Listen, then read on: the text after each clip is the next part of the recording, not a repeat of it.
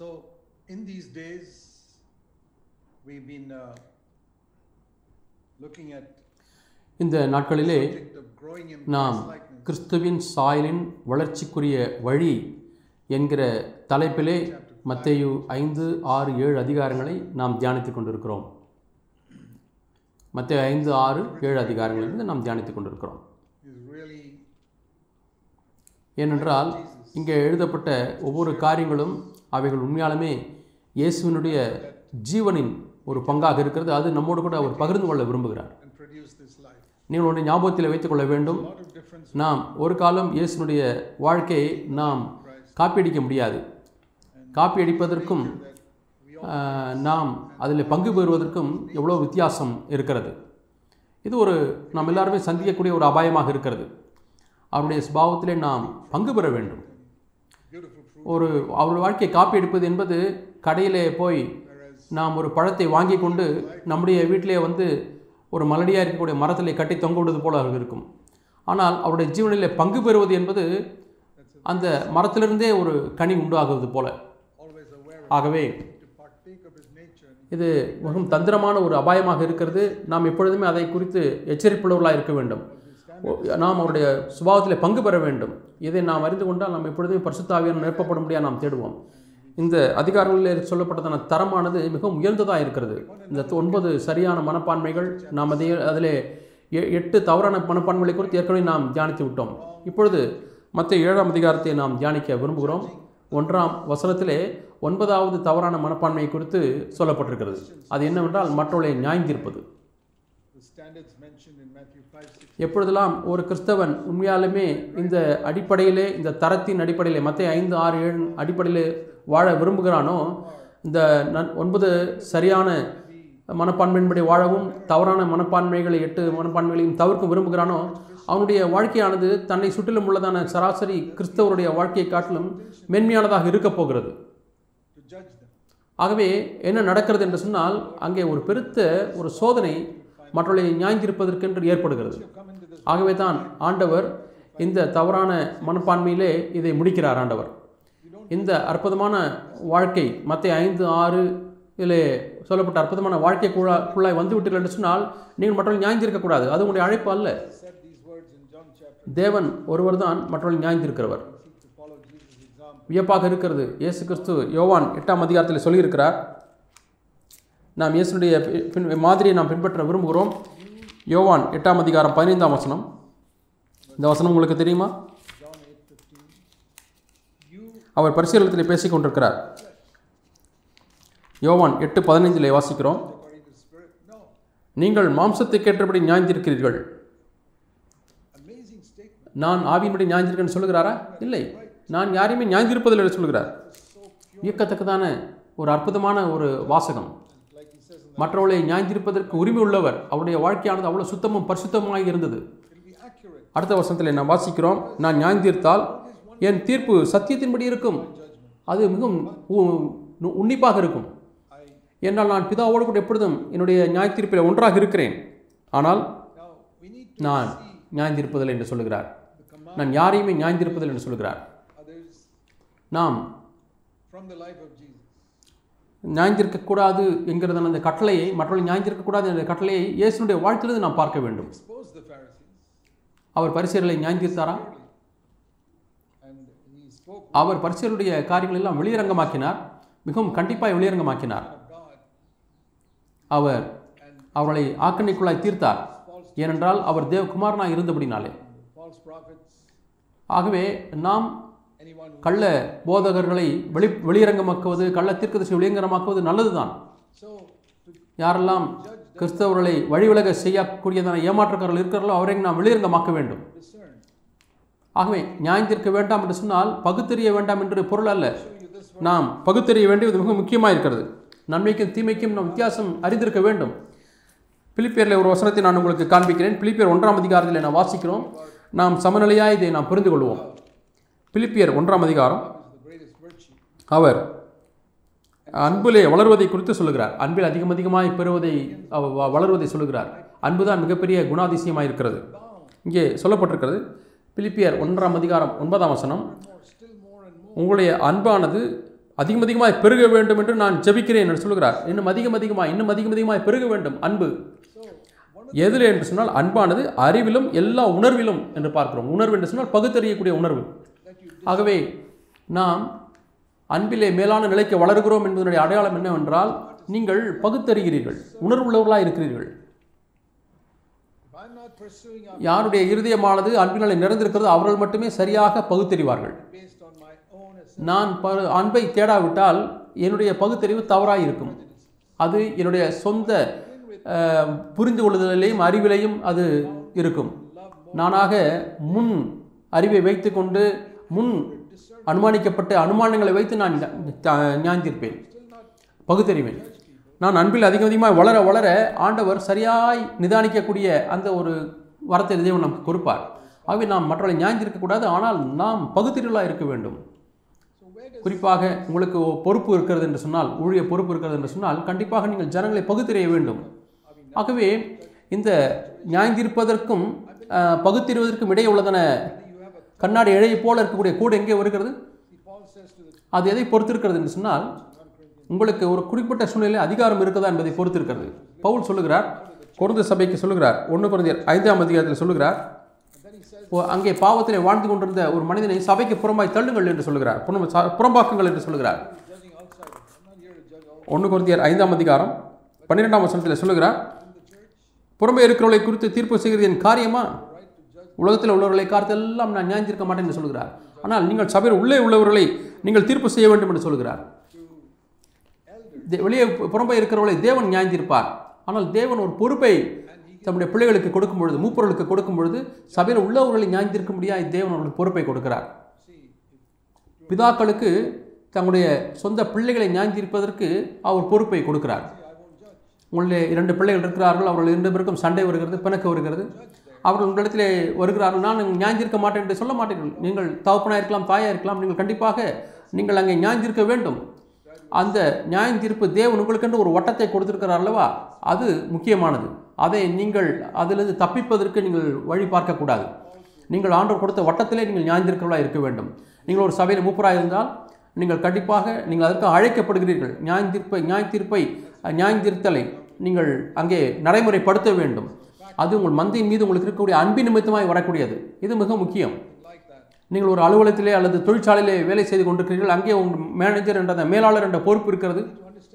நீங்கள் கண்டிப்பாக அங்கே நியாய்ந்திருக்க வேண்டும். இல்லாவிட்டால் நீங்கள் உங்களுடைய பொறுப்பை நிறைவேற்றாமல் இருக்கிறீர்கள். ஆகவே இது என்ன பொருள் என்பதை நாம் விளங்கிக் கொள்ள வேண்டும். ஆனால் அந்த வட்டத்துக்கு புறம்பாக நான் யாரையும் நியாய்ந்திருக்க அழைக்கப்படவில்லை. பவுல் மிகவும் கண்டிப்புள்ளவராக இருந்தார் விசேஷமாக தம்முடைய தமக்கு பொறுப்பாக இருக்கக்கூடிய சபைகளிலே நியாய தீர்ப்பை அவர் மிகவும் கண்டிப்பாக பிரயோகப்படுத்தினார். அவர் சில ஜனங்களை மாம்சீகமான கிறிஸ்தவர்கள் என்று சொன்னார். இவர்கள் ஆவிக்குள் அல்ல என்று சொல்லுகிறார். ஆகவே இதை மனதில் நீங்கள் வைத்துக் கொள்ளுங்கள். நாம் இந்த வார்த்தையை நாம் தியானிக்கும் பொழுது. உங்களுக்கு நான் காண்பிக்கக்கூடிய இன்னொரு விஷயம் விஷயம் என்னவென்றால் ஏசியா பதினோராம் அதிகாரம். அங்கே நான் பார்க்கிறோம். இயேசு அவர் ஞாயிற்றிருக்கவில்லை என்று சொன்னார். ஏசியா ஐம்பது பதினோராம் அதிகாரம். எப்படி ஒரு நியாயம் தீர்த்தார் ஏசியா பதினோராம் அதிகாரம். நாம் இரண்டாம் வசனத்திலே ஆ, கர்த்தருடைய ஆவியானவர் இயேசின் மேல் தங்கியிருந்தார் என்று வாசிக்கிறோம். அது கிறிஸ்துவை குறித்ததான தீர்க்கதரிசனமான வார்த்தை.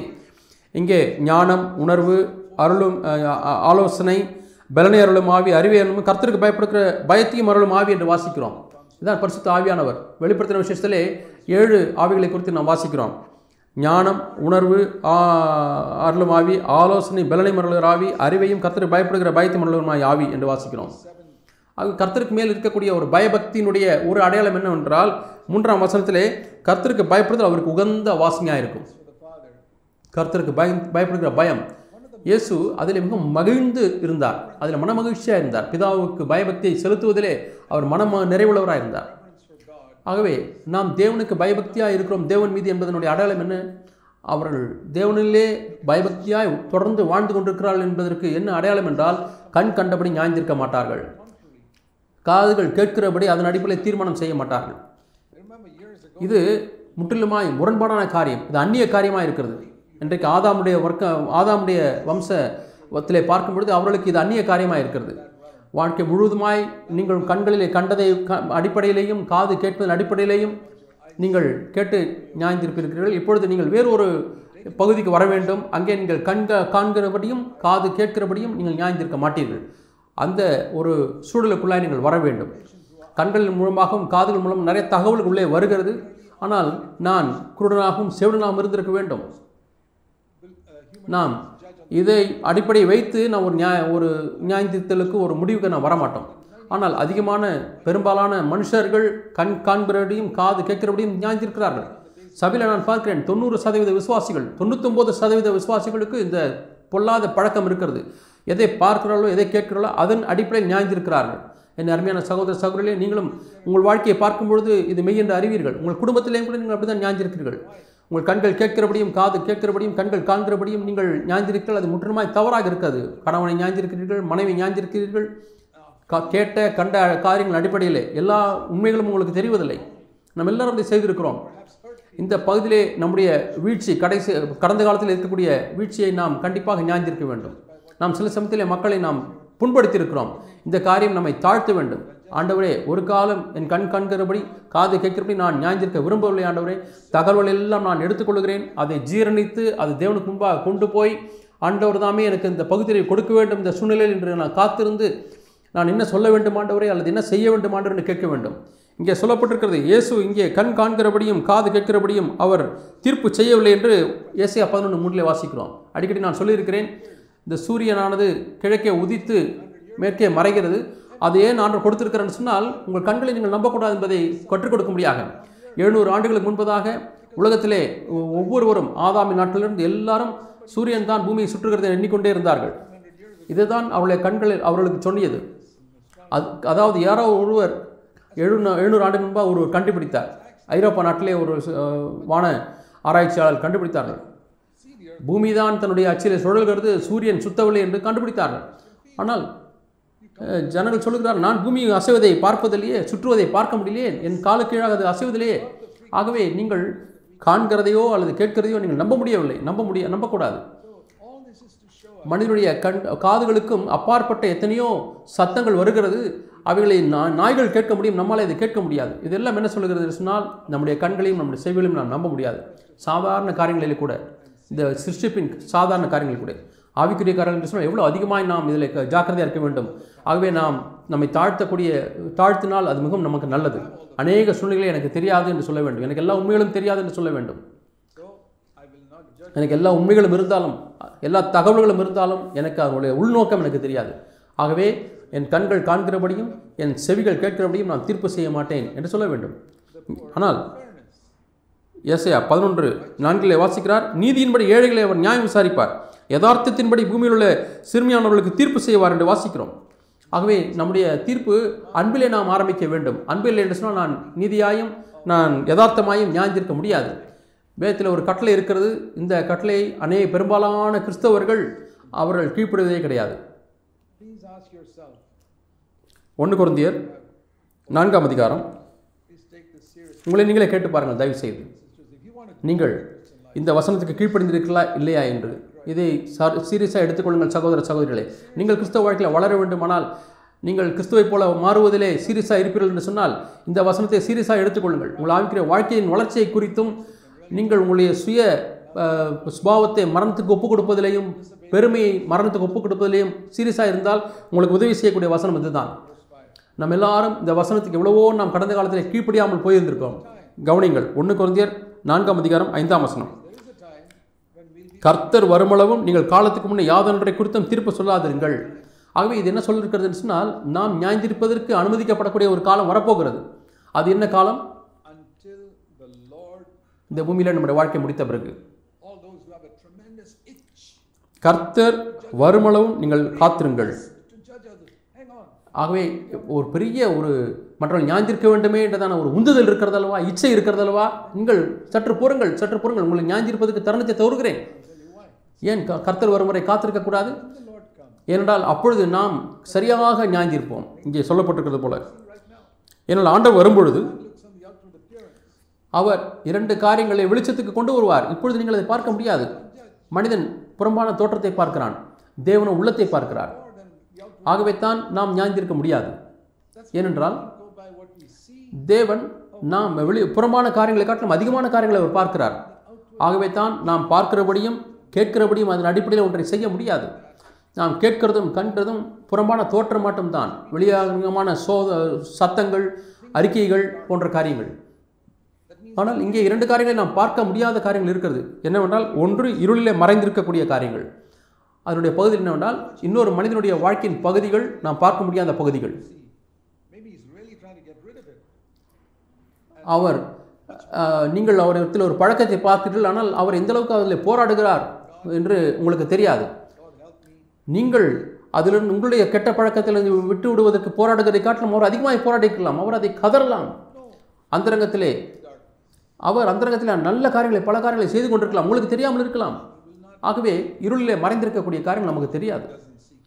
உண்மையான தேவனுக்கு பயப்படக்கூடிய மனிதனுடைய ஒரு மாதிரி என்னவென்றால் அவன் என்ன காரியங்களை அந்தரங்கத்தில் செய்கிறானோ அதை வெளியரங்கமாக்க மாட்டான். அவைகளை முடிந்தவரை மறைக்க பார்ப்பான். அவர் ஒன்றுமே செய்யவில்லை என்று நீங்கள் எண்ணிக்கொண்டிருக்கலாம். அவர் சுயநலமான மனிதன் என்று நீங்கள் எண்ணலாம். நீங்கள் த த- த- தயாள குணமுள்ளவர் என்று எண்ணிக்கொண்டிருக்கலாம். ஆனால் அவர் செய்கிறதை சொல்ல மாட்டார். ஆகவே நாம் நாம் என்ன தெரிந்திருக்கிறோம் என்று நாம் எண்ணுகிறோம் அதன் அடிப்படையே நாம் ஞாபகத்துக்க முடியும். உங்கள் சொந்த சபையில் இருக்கக்கூடிய மக்களை குறித்து என்ன அறிந்திருக்கிறீர்கள்? நீங்கள் அவர்களை அந்தரங்க வாழ்க்கை குறித்து எவ்வளோ அறிந்திருக்கிறீர்கள்? குடும்பத்தில் எப்படி நடந்து கொள்கிறார்கள்? எப்படி தங்களுடைய மனைவிடத்தில் கணவனிடத்திலே பேசுகிறார்கள்? உங்களுக்கு தெரியாது. அவர்கள் அன்பாக இருக்கிறார்களா? அவர்கள் தன்னலமற்ற கிரியைகளை செய்கிறார்களா? நன்மையான கிரியைகளை செய்கிறார்களா? தியாகமாய் செய்கிறார்களா? அந்தரங்கத்திலே அநேக மக்களுக்கு உதவி செய்கிறார்களா? உங்களுக்கு தெரியாது. நீங்கள் முகத்தை பார்த்து தான் நீங்கள் நடவடிக்கைகளை பார்த்து தான் நீங்கள் தீர்ப்பு செய்ய முடியும். ஆகவே தீர்ப்பு செய்ய வேண்டாம். இருளிலே மறைந்திருக்கக்கூடிய காரியங்கள் இருக்கிறது. ஒரு நாளிலே ஆண்டவர் அவைகளை வெளியரங்கமாக்குவார். நம்மள ஒவ்வொருவரும் நாம் அந்தரங்கத்தில் என்ன செய்திருக்கிறோமோ அவைகளெல்லாம் வெளியரங்கமாகும்.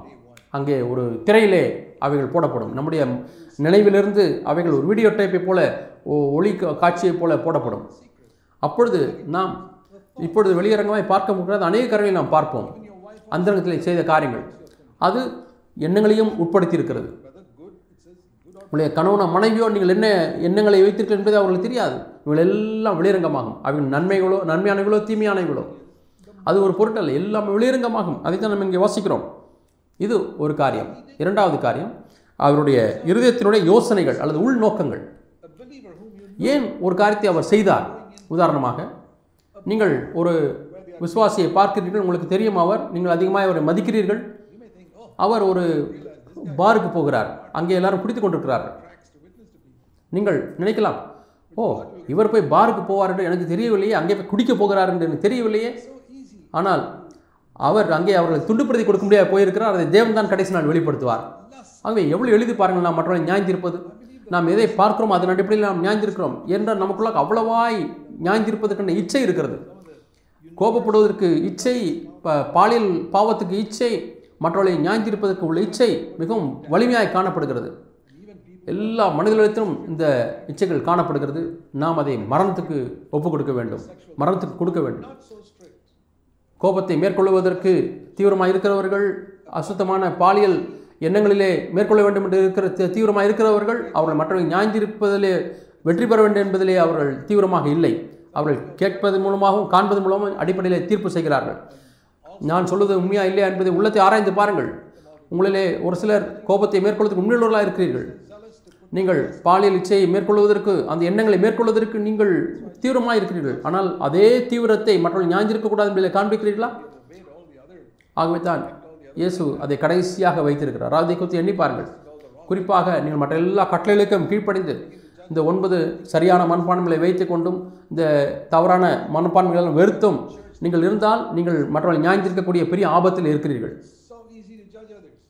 குறிப்பாக பரிசுத்தத்தை வலியுறுத்தி பிரசங்கிக்கக்கூடிய பாவத்தின் வெற்றியை பிரசங்கிக்கக்கூடிய புது உண்மையின் சபையில் இருந்தால் நீங்கள் நியாயந்திருப்பது மிகவும் எளிது. ஆகவே மற்ற சபைகளில் நாம் ஞாயிற்றிருப்பது மிகவும் எளிது. அருமையான சகோதர சகோதரியே ஒரு நாளிலே கிறிஸ்து வரும்பொழுது இந்த வார்த்தை நிறைவேறும். அனே முந்தினோர் பிந்தினோராயும் பிந்தினோர் முந்தினோராயும் இருப்பார்கள் என்ற வார்த்தை கண்டிப்பாக நிறைவேறும். நீங்கள் நினைத்து கொண்டிருக்கிறீர்கள் ஓ அந்த பையன் அவ்வளவு அந்த ஆள் அவ்வளவு ஆவிக்கிறவர் அல்ல என்று எண்ணிக்கொண்டிருக்கிறீர்கள்? ஆனால் அவர் முன்னாக வருவார். அவருடைய அந்தரங்க வாழ்க்கை உங்களுக்கு தெரியாது. கடைசி நாளில் அவருடைய இந்திர அந்தரங்களாம் வெளிப்படும் பிரியமானவர்களே. அவர் செய்த அந்தரங்கத்தில் செய்த எல்லா நன்மைகளும் அந்த நாளில் வெளிப்படும். அவர் யாருக்கும் விளம்பரப்படுத்தவில்லை.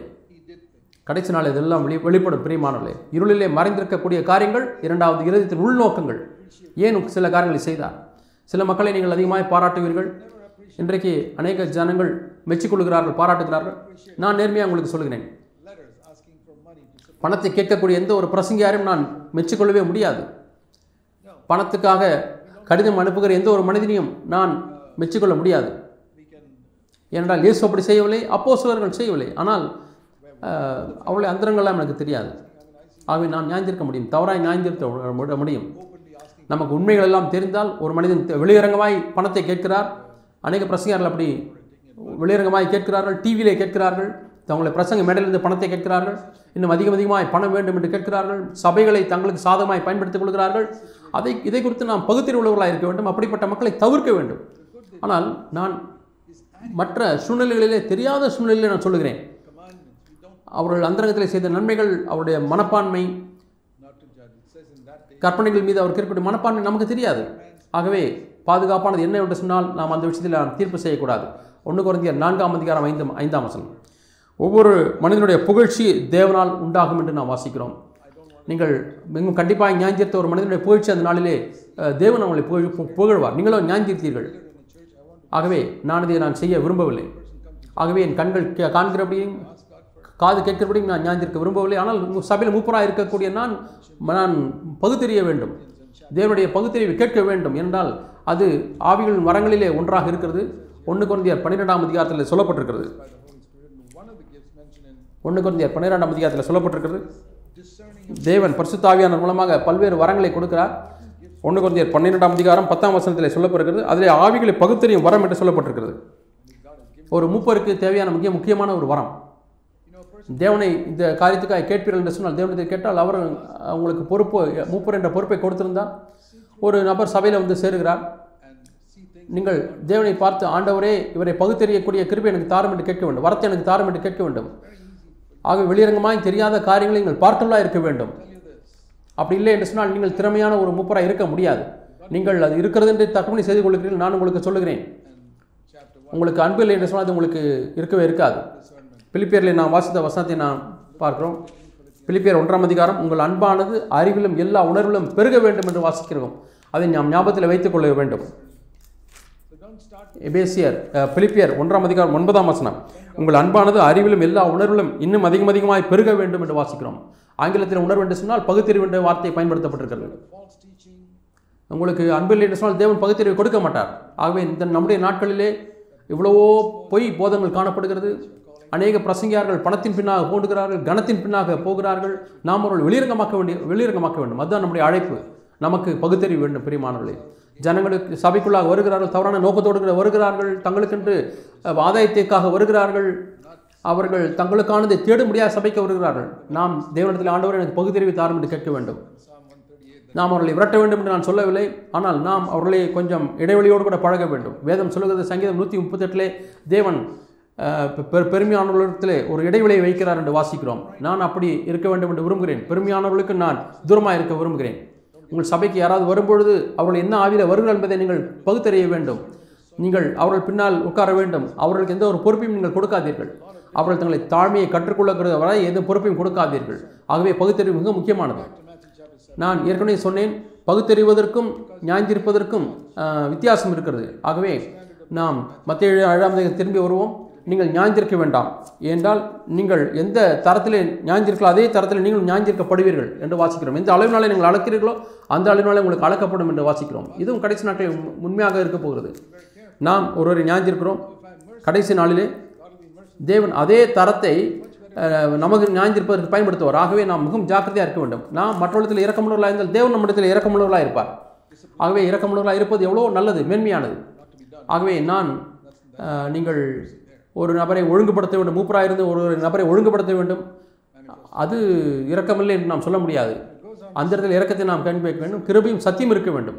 சபையில் கிருபியும் சத்தியம் வெளிப்பட வேண்டும் பிரியமானவர்களே இங்கே சொல்லுகிறார் மத்திய ஏழாம் அதிகாரம் மூன்றாம் வசனம். உன் சகோதரனுடைய கண்ணில் இருக்கக்கூடிய திரும்பை பார்க்கறது என்ன? உன்னுடைய சொந்த கண்ணிலே உத்திரம் இருக்கிறதே அதை நீ உணர்வதில்லை என்று சொல்லுகிறார். ஆகவே இந்த உத்திரம் என்றால் என்ன?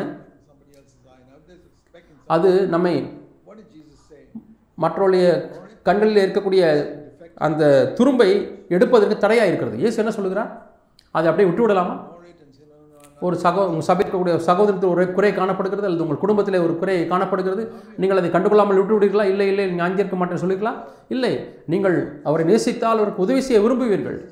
ஆகவே முதலாவதாக உங்கள் உங்கள் கண்களில் இருக்கக்கூடிய உத்தரத்தை நீங்கள் எடுத்து போட வேண்டும். இயேசு இங்கே மிகவும் தீவிரமான ஒரு வாசகத்தை பயன்படுத்துகிறார். உங்களுக்கு தெரியுமா ஒரு பெரிய உத்திரத்தை உங்கள் கண்களில் போட முடியுமா? ஒரு பெரிய பீம்.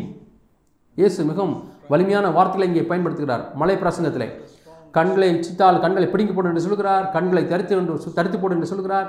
ஒட்டகத்தின் ஒட்டகமானது ஊசின் காதில் போகாது என்று சொல்லுகிறார் இங்கே ஒட்- ஒட்- கொசுக்களை வடிகட்டி விட்டு ஒட்டகத்தை விழுங்குகிறார் என்று சொல்லுகிறார் இது போன்ற வலிமையான க வாசகங்களை இயேசு பயன்படுத்துகிறார்.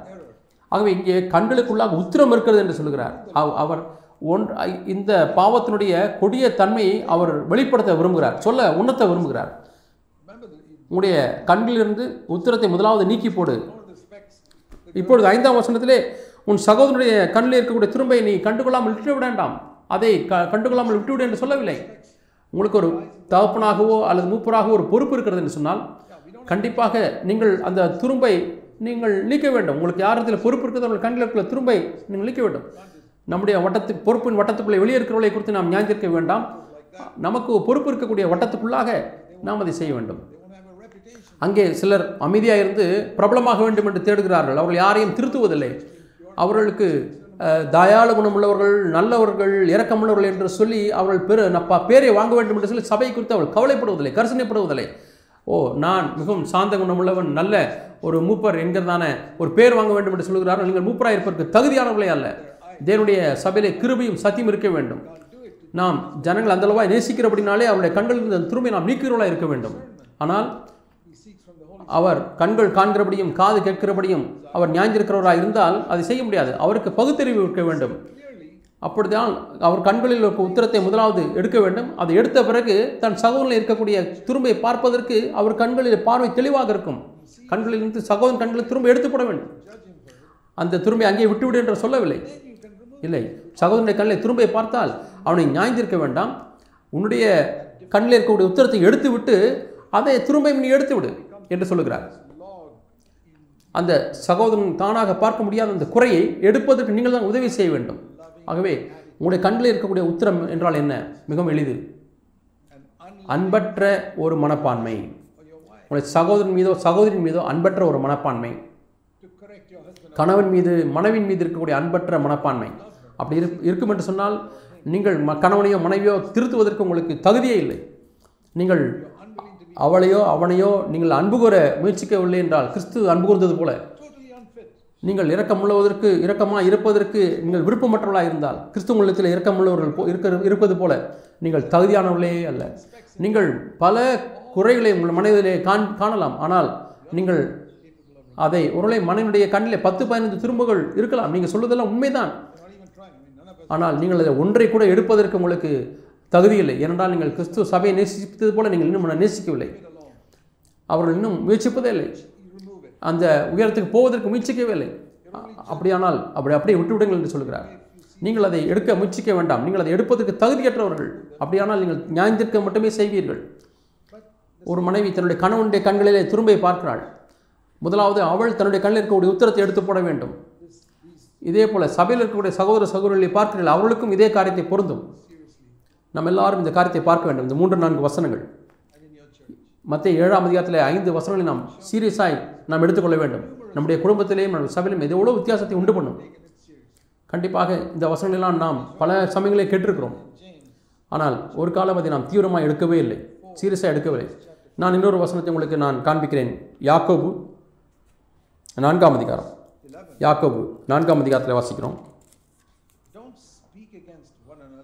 பதினோராம் வசனம்.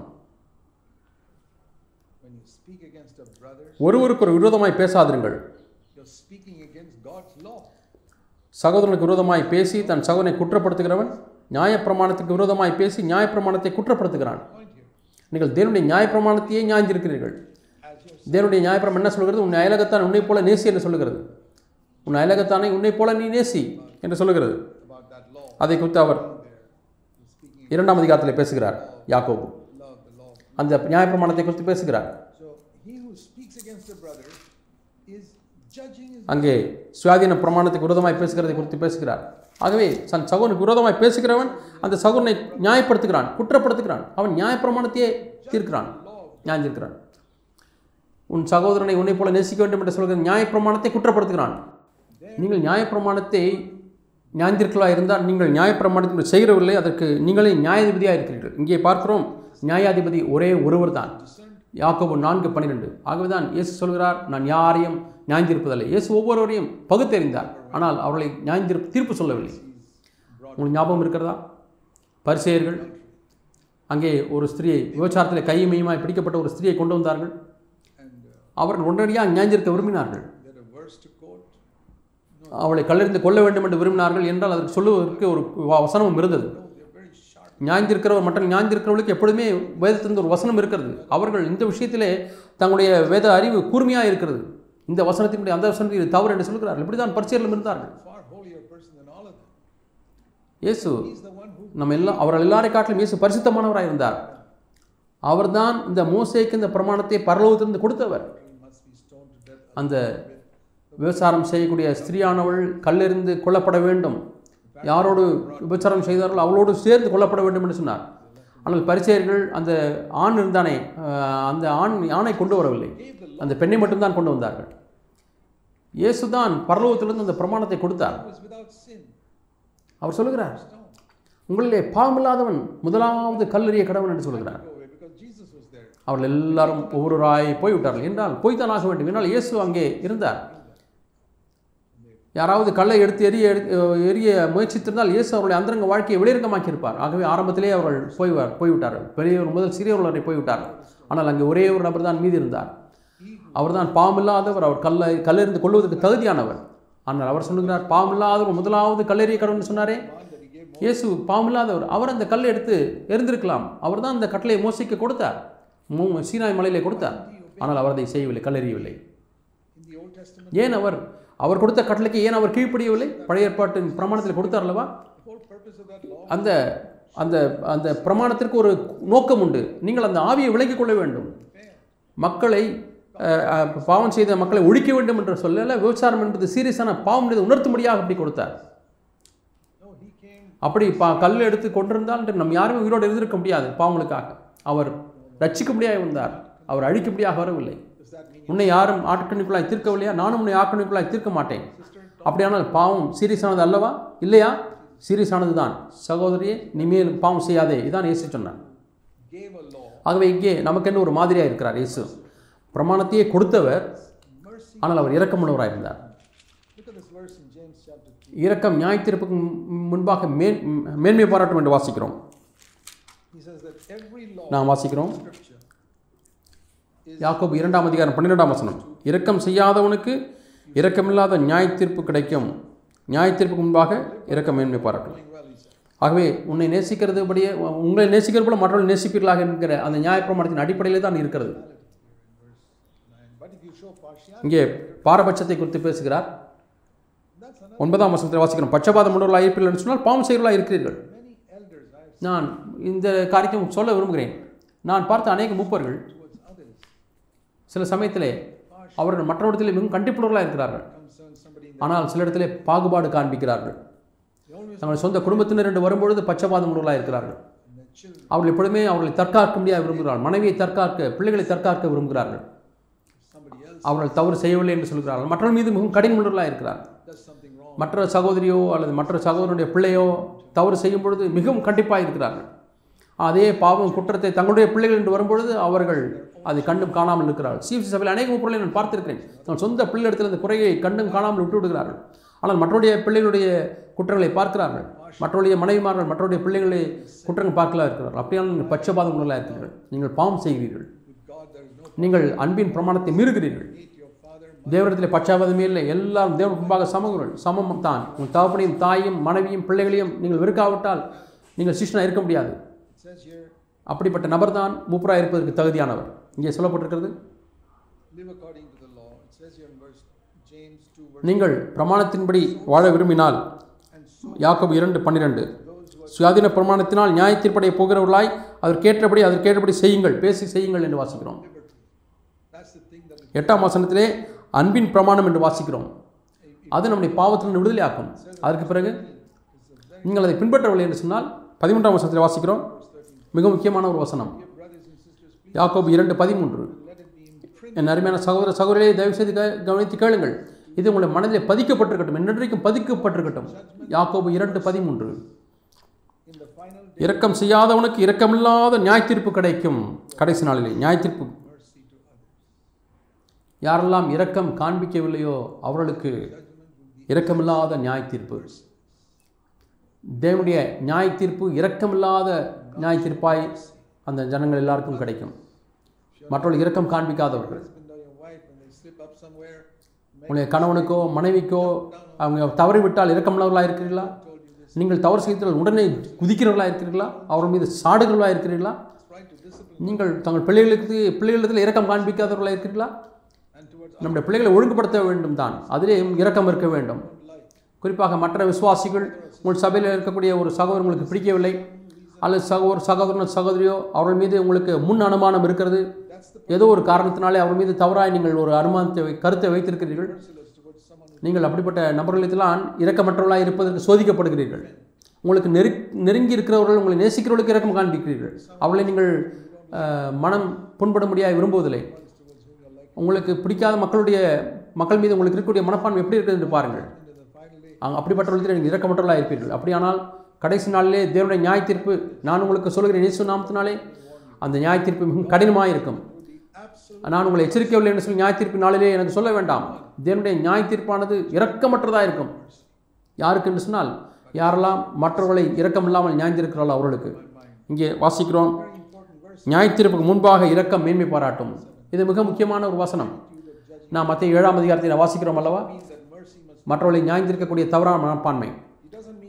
இரக்கம் நியாயத்துக்கு முன் நியாயத்திற்கு முன்பாக மேன்மை பாராட்டும் என்றால் என்ன அர்த்தம்? நான் மற்றவருடைய தவறுகளையும் தோல்விகளையும் நான் கண்டுகொள்ளாமல் இருப்பது என்று அர்த்தம் அல்ல எனக்கு பொறுப்பு அங்கே இருக்கும் என்று சொன்னால் நான் அதை கண்டுகொள்ளாமல் விட்ட முடியாது. நான் அதை ஆனால் முதலாவது என்னுடைய கண்ணில் இருக்கக்கூடிய உத்தரத்தை நான் எடுத்து போட வேண்டும். அவர் மீது இருக்கக்கூடிய என் மனப்பான்மை. அப்பொழுதுதான் அவருடைய தூசி எடுப்பதற்கு நான் தகுதி பெற்றவனாய் மாறுவேன்.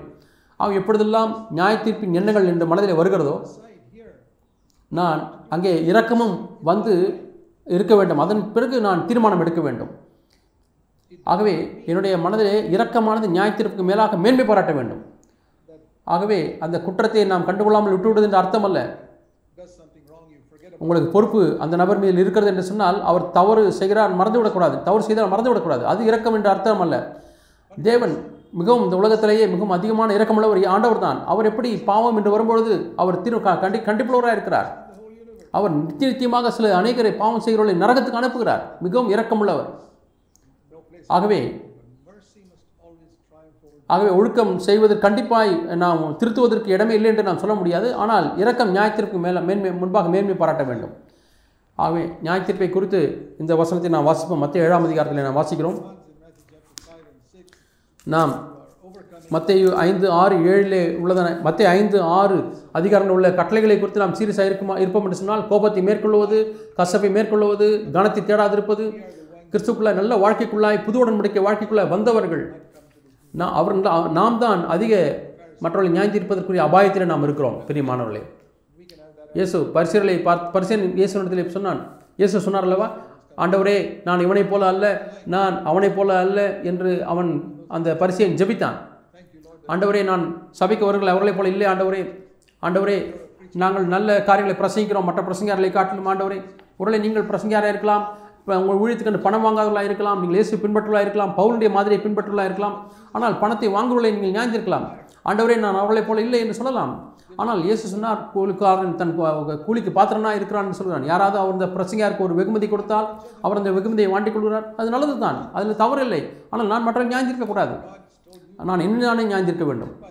தேவன் எந்த தரத்தை இல்லை வாழ்ந்திருக்கிறாரோ பவுல் ஒரு காலம் பணத்தை அவர் வாங்கவில்லை. ஆனால் சில சமயத்தில் அவர் வெகுமதியை வெகு வாங்கினார். ஆனால் பேதுரு எப்பொழுதுமே எல்லா நேரங்களையும் மற்றவர்களால் தாங்கப்பட்ட பேதுரு அவர் ஞாஞ்சிருக்கவில்லை இதுதான் இந்த சமநிலை. தேவன் எந்த தரத்திலே வாழும்படி அழைத்திருக்கிறார் அந்த தரத்தில் நீங்கள் வாழுங்கள். மற்றவர்களை விட்டு விடுங்கள் மற்றவர்களை ஞாஞ்சிருக்க வேண்டாம்.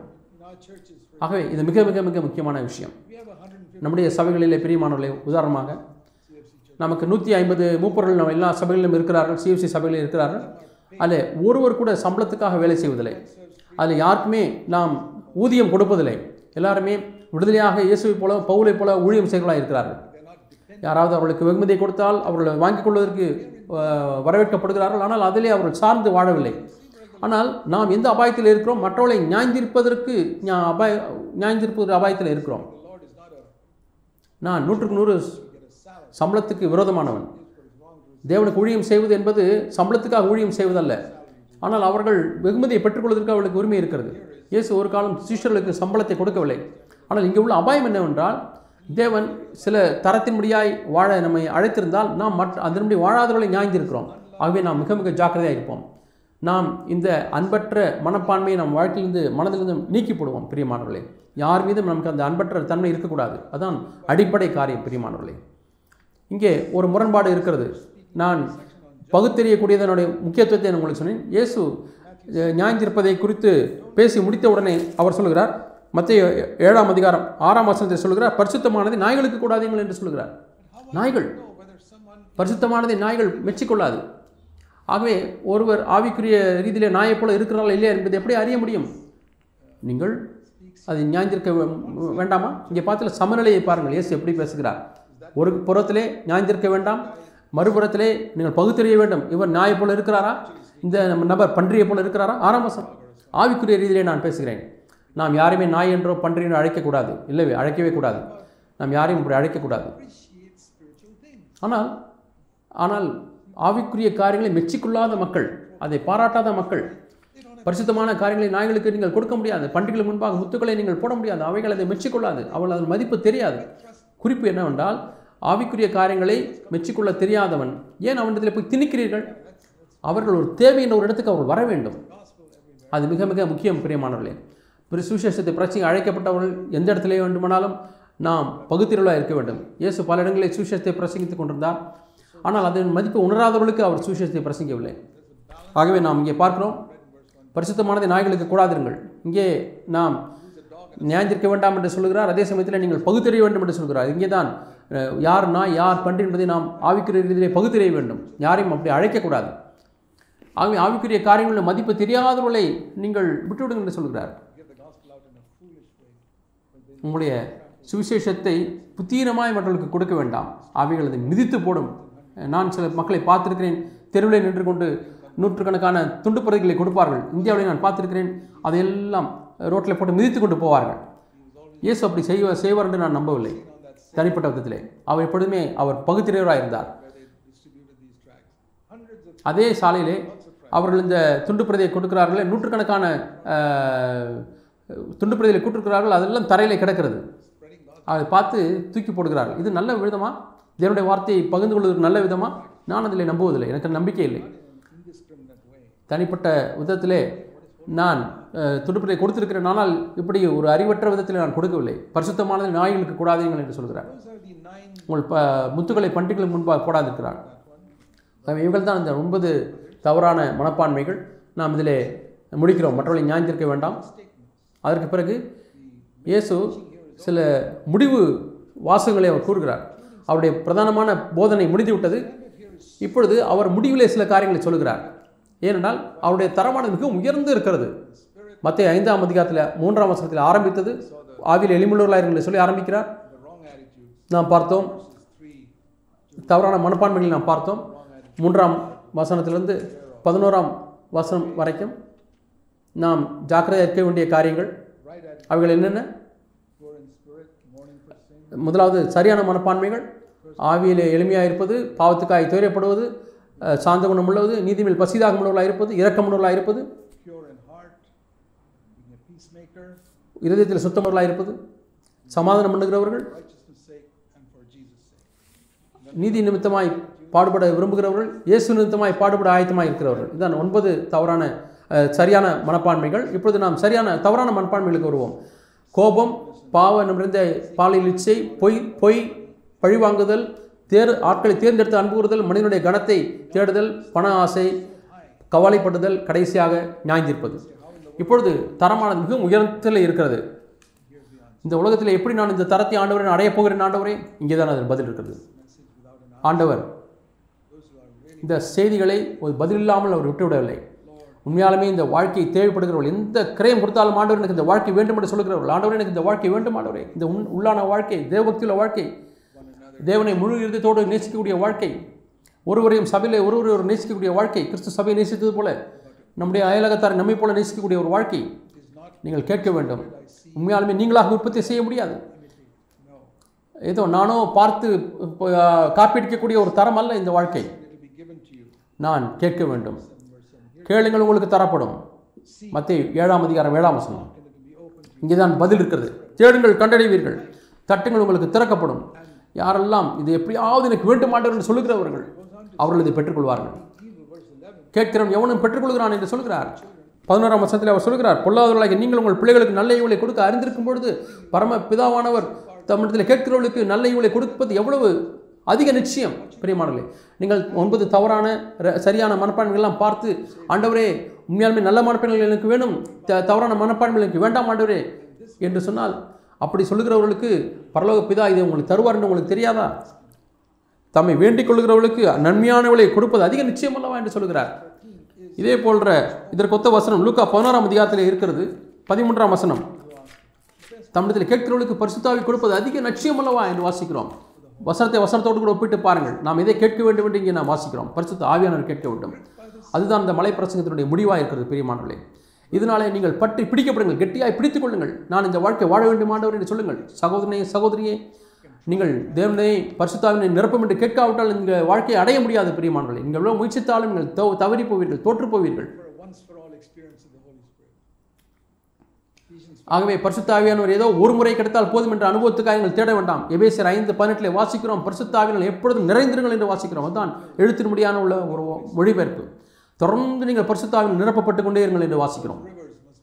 எல்லா நேரங்களிலேயும் அந்த நதியானது என்னுடைய உள்ளத்திலிருந்து பாய்ந்து கொண்டே இருக்க வேண்டும். எனக்கு அதிகம் அதிகமான தாகமும் பசியும் இருக்க வேண்டும். ஏனென்றால் நாம் வளர வளர நம்முடைய திறன் கொள்ளளவும் அதிகமாகிக் கொண்டே போகிறது. முதலாவது ஆண்டவரத்தில் நான் வரும்பொழுது நான் ரட்சிப்பின் பாத்திரத்தை ஆண்டவரத்தில் தூக்கி காண்பிக்கிறேன். ஆண்டவர் அதை பரிசோதனை நிரப்புகிறார். நான் நிரப்பியிருக்கிறேன் நிரப்பப்பட்டிருக்கிறேன். ஒவ்வொரு நாளும் நான் சிலவை எடுத்துக்கொண்டு நான் நடக்கும் பொழுது என்னுடைய திறன் கொள்ளளவு அது பக்கெட்டை போல கொள்ளளவு மாறுகிறது.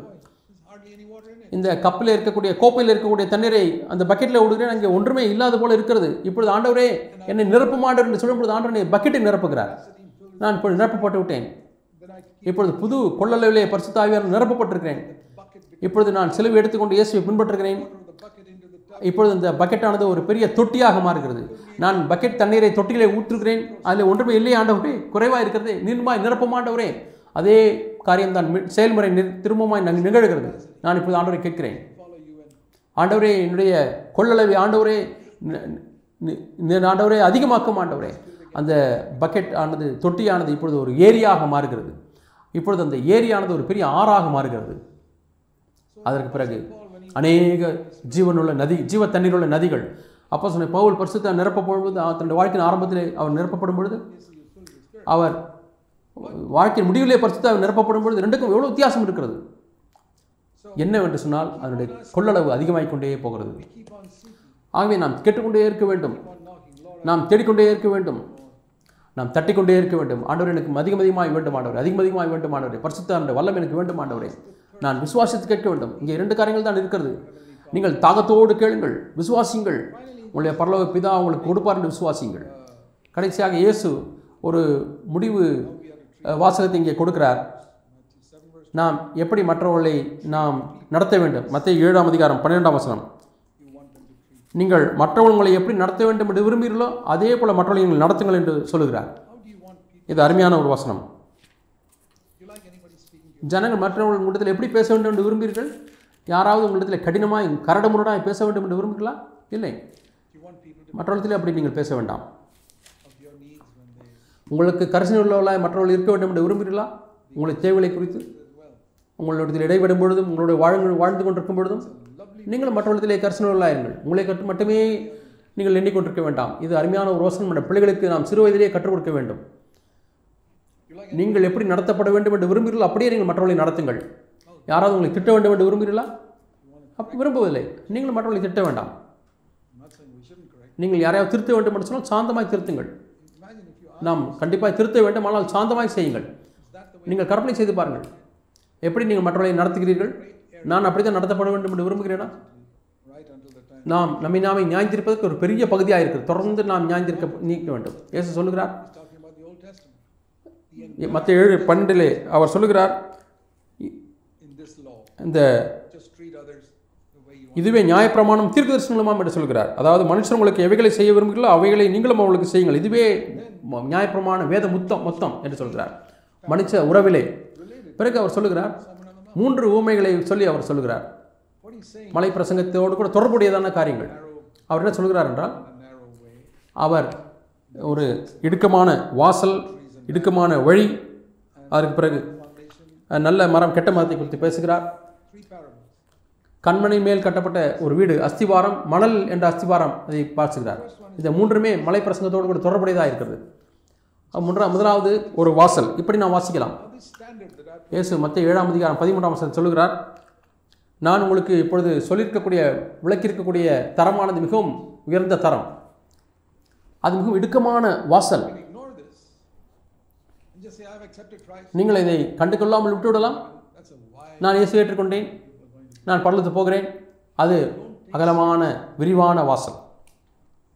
விசாலமான வாசல். அவர்கள் இந்த கிறிஸ்தனுடைய வாழ்க்கையை சீரியஸாக எடுத்துக்கொள்வதில்லை நான் உங்களுக்கு சொல்லியிருக்கிறது அறிவித்திருக்கிறது ஜீவனுக்கு போகிற வழி.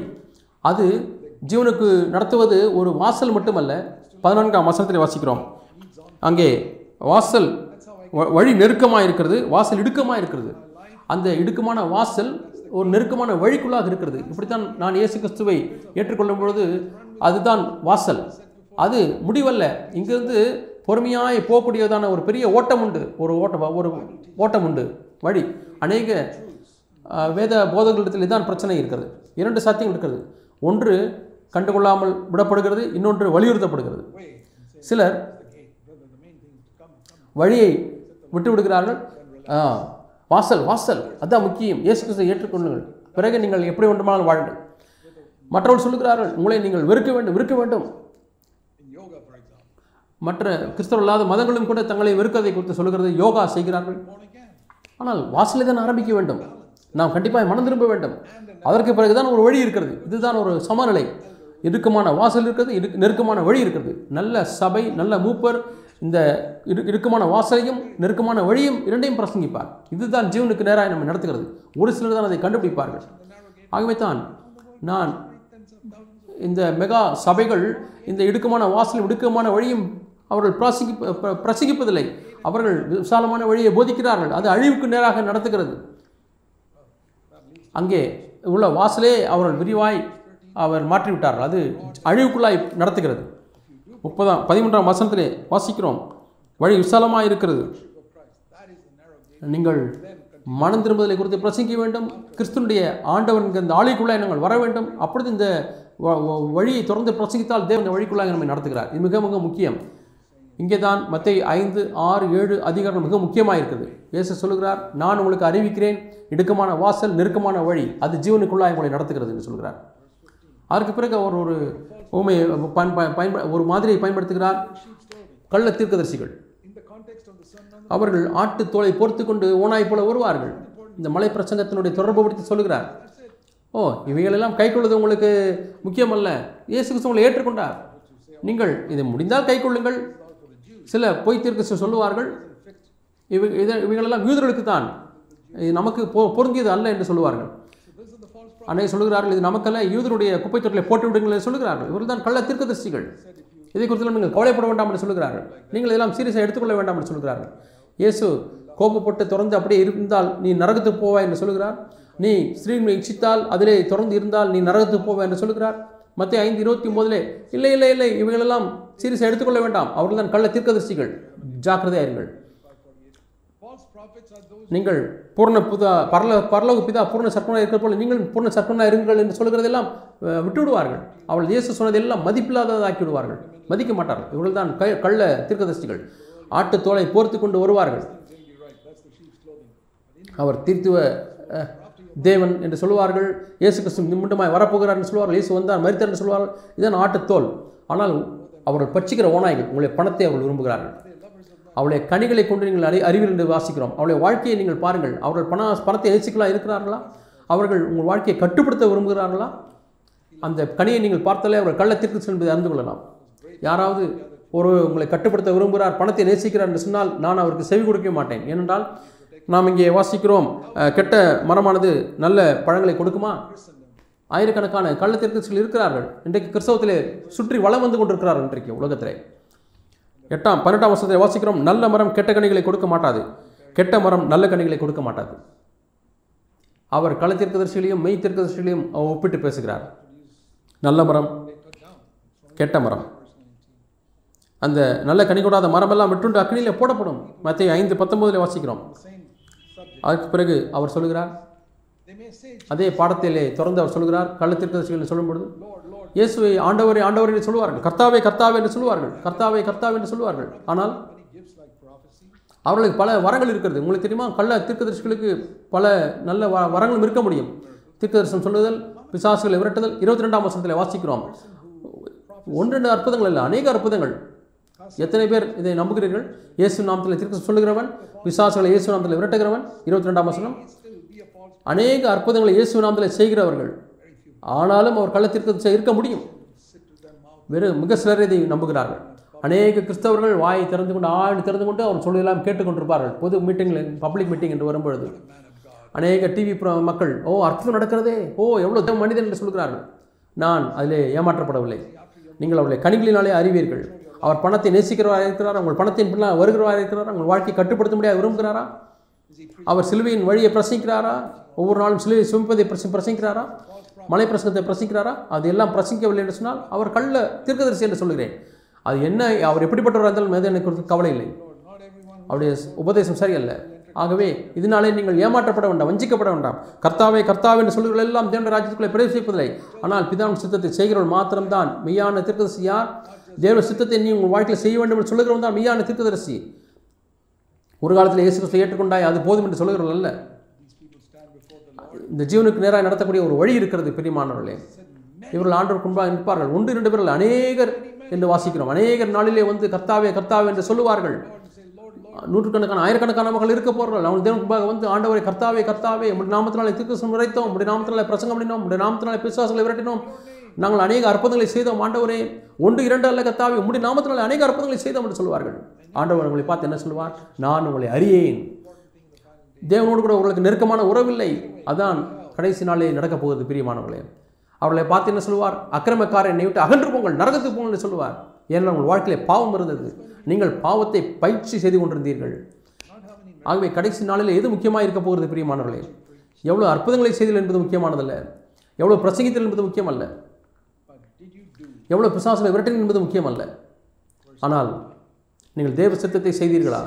இருபத்தி ஓராம் வசனம். நீங்கள் பாவத்திலிருந்து விலகி நின்றீர்களா? இருபத்தி மூன்றாம் வசனம். இவைகளை ஞாபகத்தில் வைத்துக் கொள்ளுங்கள். மிக மிக முக்கியம். இந்த கடைசி நாட்களில் இதை நாம் வலியுறுத்த வேண்டும் பிரியமானவர்களே. கடைசியாக கடைசி ஓமை இயேசு சொல்லுகிறார். இவைகளெல்லாம் கேட்டு நீங்கள் அநேக காரியங்களை இந்த ப பத்து தொடர் செய்திகளிலே கேட்டீர்கள். நாம் மலை பிரசங்கத்தை குறித்து பத்து தொடரை நாம் தியானித்தோம். கிறிஸ்துவின் சாயலின் வழிக்குரிய வளர்ச்சி. நீங்கள் இதெல்லாம் கேட்டுவிட்டு அவர்கள் செய்யவில்லை என்று சொன்னால் அதை செய்வதற்கு உங்களுக்கு வாஞ்சைகள் என்று சொன்னால் இந்த தரத்தின்படியாக வாழ்வதற்கு உங்களுக்கு விருப்பமில்லை என்று சொன்னால் பரிசுத்தாவியானவர் நீங்கள் கேட்கவில்லை தேடவில்லை என்று சொன்னால் நீங்கள் செய்ய விரும்புகிறீர்களா? செய்யவில்லையா? உண்மையாலுமே செய்வதற்கு தாகமனுள்ளாக இருந்து பரிசுத்தாவினுடைய வல்லமையை தேட தேடுவீர்கள் என்று சொன்னால் நீங்கள் கண்மலையிலே அஸ்திவாரம் போட்டு வீடு கட்டினவர்களைப் போல இருப்பீர்கள். எவ்வளவு மழையும் புயலும் வந்தாலும் கடைசி ஞாயிற்றுப்பை நீங்கள் நிற்ப- நிற்பீர்கள். ஆனால் ஒரு சிலர் அது அவ்வளோ ஒன்றும் முக்கியமில்லைன்னு சொல்கிறார்கள். நீங்கள் அதை விளங்கிக் கொண்டீர்கள்.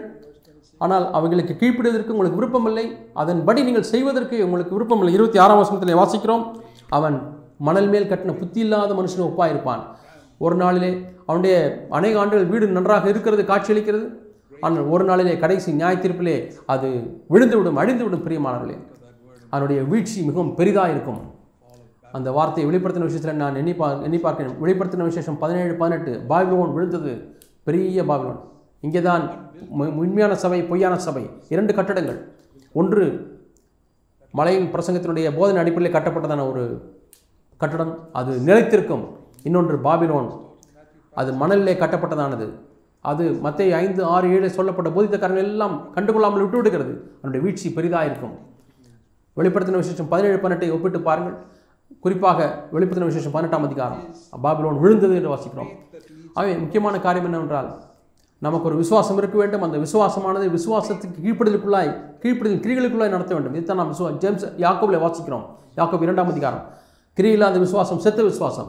நீங்கள் இதை வாசிக்கும் பொழுது ஞாபகத்தில் வைத்துக் கொள்ளுங்கள். ஒரு கடைசியான முடிவு வார்த்தை சொல்லுகிறேன். மத்திய இருபத்தி ஏழு இருபத்தெட்டு இருபத்தொம்போது. இயேசு இந்த வார்த்தைகளை சொல்லி முடித்தபோது அவர் வேதகார பாரகரை போல பேசியாமல் அதிகாரமுடையவராய் அவர்களுக்கு போதித்தபடியால் ஜனங்களுடைய போதகத்துக்கு ஆச்சரியப்பட்டார்கள். லிவிங் பைபிளில் சொல்லப்பட்டிருக்கிறது. அந்த கூட்டமானது என்ன உணர்ந்தது என்று சொன்னால் இயேசு என்ன பேசினார் அதுபடி வாழ்ந்தார் என்று விசுவாசிக்கிறார்கள் ஆம் பிரிமானே பிர- வேதத்தை பிரசங்கிக்கிறவர்களே ஜனங்கள் நீங்கள் அந்த வார்த்தையின்படி வாழ்கிறீர்கள் என்பதை அவர்கள் பார்க்கட்டும் பிரியமானவர்களே. Acts 1 ஒரு காலம் நாம் வாழாத காரியங்களை பிரசங்கிக்கக்கூடாது நடைமுறைப்படுத்தாத காரியங்களை பிரசங்கிக்கக்கூடாது அப்போ சிலர் ஒன்று ஒன்றை வாசிக்கிறோம் இயேசு செய்யவும் உபதேசிக்கவும் தொடங்கினார். இதுதான் நம்முடைய வாழ்க்கையில் நம்முடைய ஊழியத்தில் ஒரு அதிகாரத்தை கொண்டு வருகிறது. நாம் கேட்ட எல்லா காரியங்களும் நம்ம மனதில் வைத்துக் கொள்வோம். பிரியமானவர்களே நீங்கள் போய் மீண்டுமாய் இதை திரும்பி கேளுங்கள். மீ- செய்திகளை மீண்டுமாய் கேளுங்கள். ஆண்டவரே என் உள்ளத்தில் பேசும் ஆண்டவரே நான் நீங்கள் என்னிடத்திலிருந்து கேட்ட காரியங்களுக்கும் அதிக அதிகமாக காரியங்கள் தேவன் உங்களோடு கூட பேசுவார். பரிசுத்தாக உங்களோட இன்னும் அதிகமாக பேசுவார். தேவன் நம்ம எல்லாரும் இந்த இடுக்கமான வழியிலே நெருக்கமான வழியிலே வாழ்க்கை செல்ல உதவி செய்வாராக. கனி கொடுக்க முடியாத வாழ்க்கைக்குள்ளே வர உதவி செய்வாராக. சபையை அஹ், அதற்கு உங்கள் பகுதியை நீங்கள் செய்ய முடியாய் தேவன் உதவி செய்வாராக. உங்களுடைய பகுதி என்ன? சபையை கட்டுவதிலே இந்த உங்களுடைய குடும்பத்தை முதலாவது இந்த கண்மலையிலே கட்ட வேண்டும் பிரியமானவர்களே. நீங்கள் ஒருவர் உற்சாகப்படுத்த வேண்டும். உங்களுடைய கண்களில் இருக்கக்கூடிய யுத்தத்தில் எடுத்து போடுங்கள். ஒருவர் மீது ஒருவர் நீங்கள் அன்பு கூறுங்கள். தேவன் உங்களுக்கு உதவி செய்வாராக. தேவன் நம்ம எல்லாருக்கும் தேவபக்தியில் வாழ்க்கைக்குள்ளே வர உதவி செய்வாராக நாம் ஜெபிப்போம் பரலோக பிதாவே. இந்த மூன்று அதிகாரங்கள் எவ்வளோ அதிகமாக இருக்கிறது கத்தாவே நான் நம்புகிறேன். பரிசுத்த ஆவியானவர்களுக்கு போதிக்கக்கூடிய இன்னும் அதிக அநேக காரியங்கள் உண்டு ஆண்டவரே. ஆண்டவரை கேட்பதற்கு நல்ல காதுகள் செவிகள் உள்ளாக இருக்கட்டும் ஆண்டவரே. ஆண்டவரே இந்த வார்த்தைகள் எல்லாம் ஆண்டவரே நியாயத்தீர்ப்பு நாளிலே திருமாய் வரும் என்று நாங்கள் நம்பியிருக்கிறோம் அறிந்திருக்கிறோம். ஆண்டவரே இவளை நான் சீரியஸாக எடுத்துக்கொள்ள வேண்டும் ஆண்டவரே இயேசு நாமத்தில் ஜெபிக்கிறோம் பிதாவே. ஆமேன்.